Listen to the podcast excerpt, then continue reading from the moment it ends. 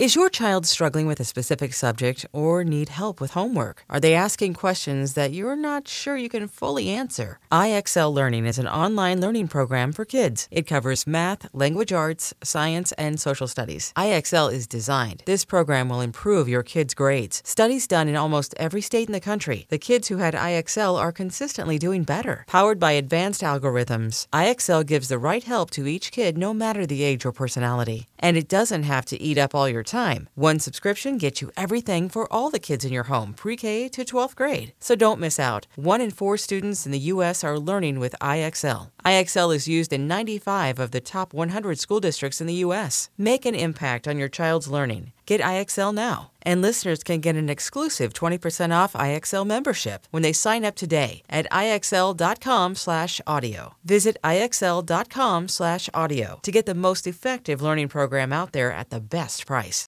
At Alma, we know the connection between you and your therapist matters. But if you're already feeling stressed and burnt out, the idea of trying to find a therapist you really connect with can be overwhelming. That's why Alma's focused on helping you find the right therapist for you. When you browse their online directory, you can filter by the qualities that are most important to you. Then book free 15 minute consultations with any therapist you're interested in seeing. And because 95% of therapists at Alma accept insurance, you can find care that's affordable too. You want to talk to someone, but not just anyone. Alma is there to help you find the right fit. Visit helloalma.com slash therapy30 to schedule a free consultation today. That's helloalma.com slash therapy30. Take Command podcasts here on Audacy Sports. Last couple of minutes, let's take a dive into the Monday mailbag. I got two questions. We'll take about five minutes total on this, Logan. Okay. Uh, let's go with this one first from Yusuf. So, given health is not an issue, will Scott deploy really exotic looks like Samuel in the backfield, Gibson out wide, things like that with Wentz as quarterback? Uh, and he says, I think speed and flexibility of the skill positions offer the possibility of a very creative, hard to guess offense. Yes, I think is the answer. And I have some information on that specifically that makes me very confident in that answer.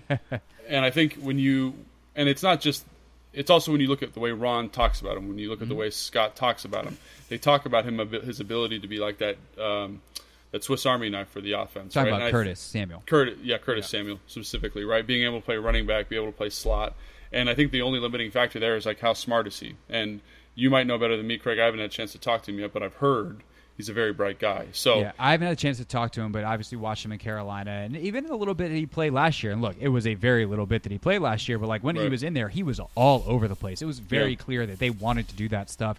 They did some of it with DeAndre Carter. They did some of it with some other guys. They they used McKissick, and, and like when it's McKissick, it looks less obvious because we're used to a running back kind of Right. doing all of these things. But when it's in reverse, and all of a sudden receivers in the backfield, it's like whoa, look at them getting all fancy. But when you have those guys that can do all that stuff together, and all of a sudden, you know, let's say, I mean, you could theoretically break the huddle and like have two backs, one receiver, whatever, and Yeah. your two backs are McKissick and Gibson. They go wide, and Samuel's in the backfield. And like as a defense, you're trying to figure out again. If, if you're trying to make it confusing for a defense to figure out alignment and assignment, and nobody's where they're quote unquote supposed to Yeah. be, like that's the kind of stuff that offensive coordinators like. If, I'll put it this way to answer the question: Yes, I expect that because if they built this roster without that in mind, Yeah. they would be the dumbest staff in the NFL, and I do not think they're the dumbest staff in the NFL. Right. And, and frankly, they'd be dumber than a staff that could ever get hired in the NFL, and they are certainly not that. Like Well- y- this is a roster built for versatility, so obviously they're going to be versatile. Yeah, and also I think even kind of like to piggyback on your point, like the most simple way you can deploy that is let's say you go four wide receivers, one tight end. Defenses have personnel checks mm-hmm. to that formation, to that personnel grouping, right? So a lot of teams go Tampa two, right? You go two safeties deep, right? You run the Tampa up the middle, and then you have now the ability to motion him in and have a backfield and you can run out of that, right? With a guy who's very dynamic with the football in his hand. That's one of the reasons Kyle was so successful with Deebo. Is it mm-hmm. puts these defenses in these really weird conundrums because no longer can you run and call your normal stuff to Cinco personnel, which is four wide, four wide receivers and one tight end, because now Curtis is in there. And so you might hedge a little bit and say, oh, well, we got to run cover three because we need that other man in the fit for the run. But mm-hmm. now, if they go regular Cinco personnel stuff, which is a lot of horizontal and vertical separation and route concept, you're screwed because Right. you can't defend that. So that's like the most basic way that it becomes advantageous. Now, Craig was talking about running backs and all that. That's Yeah. that's another way you could do it for sure. Well, even But beyond think- scheme, it's personnel, right? Like you come Yeah. out there and it's like, oh, we're in our dime, and then all of a sudden Curtis Samuel's running up the middle against Yeah. your dime defense, and that's not ideal if you're if you're on the defensive Correct. side of things. Yeah, absolutely. So I think So- that's. I'd love to see that for sure. All right, last question. This one from Jeremy. What position group do you have the most optimism about, and which is the biggest concern for the Commanders? I'll go first on this one. I think Okay. middle linebacker, as we just discussed, is still the biggest concern. You know, Logan did a great job there, and, and we dove in, including a big giant cheesecake uh, factory menu analogy on the difficulties of that position and why there is some to be desired, even if we think that Jamin and Cole can be a lot better this year.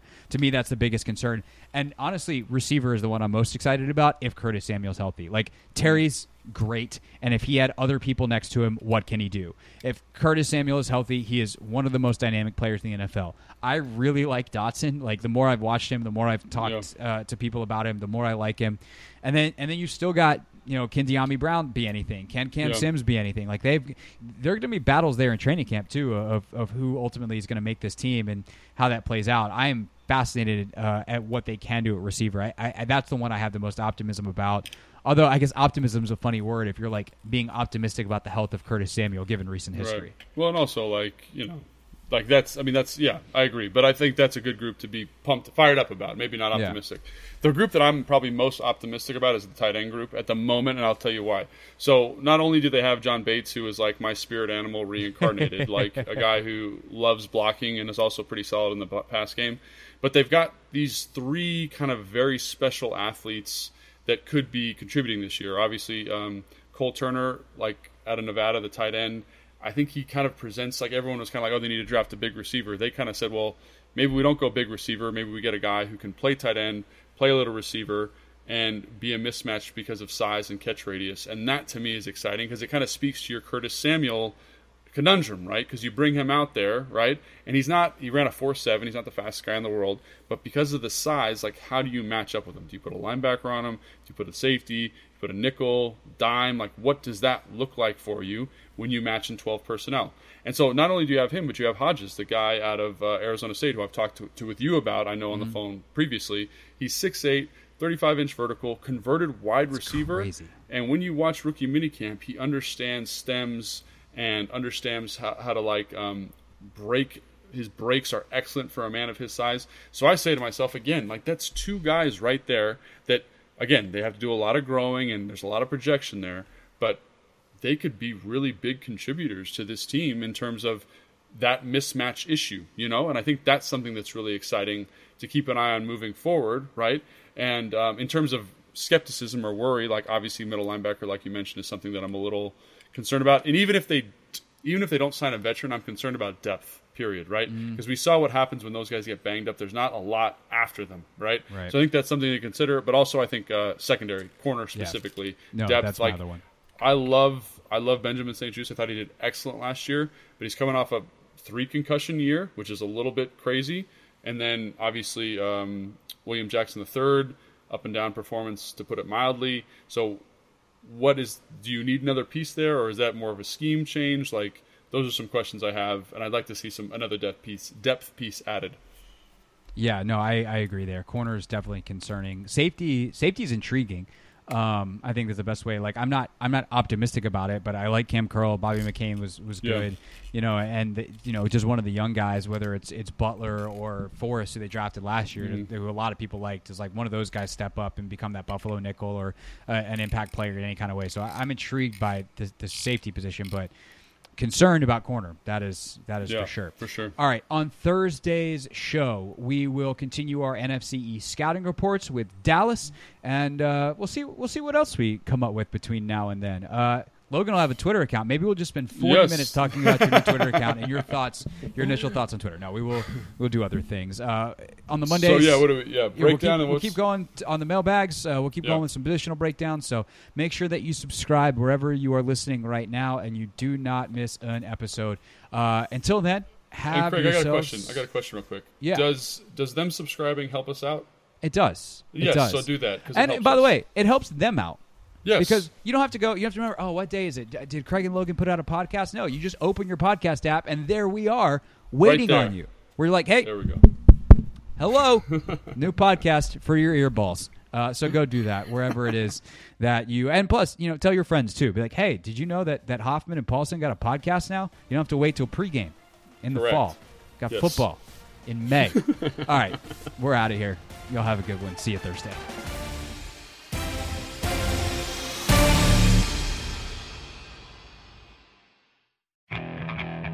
Okay, picture this. It's Friday afternoon when a thought hits you. I can waste another weekend doing the same old whatever, or I can conquer it. I can hop into my all new Hyundai Santa Fe and hit the road. Any road. The steeper, the better. Because my all new Santa Fe is available with HTRAC, all wheel drive, so I can hit the trail without a worry in the world. Heck, with three rows and best in class rear cargo space, I can pack the whole family in with all our gear. We've got available dual wireless charging for our phones, so we'll never lose touch with civilization, and we won't lose touch with the primordial power of Mother Earth. So, which is it? Waste the weekend or do something a little more epic? And conquer it in the all new Hyundai Santa Fe. Visit HyundaiUSA.com or call 562-314-4603 for more details. Hyundai, there's joy in every journey.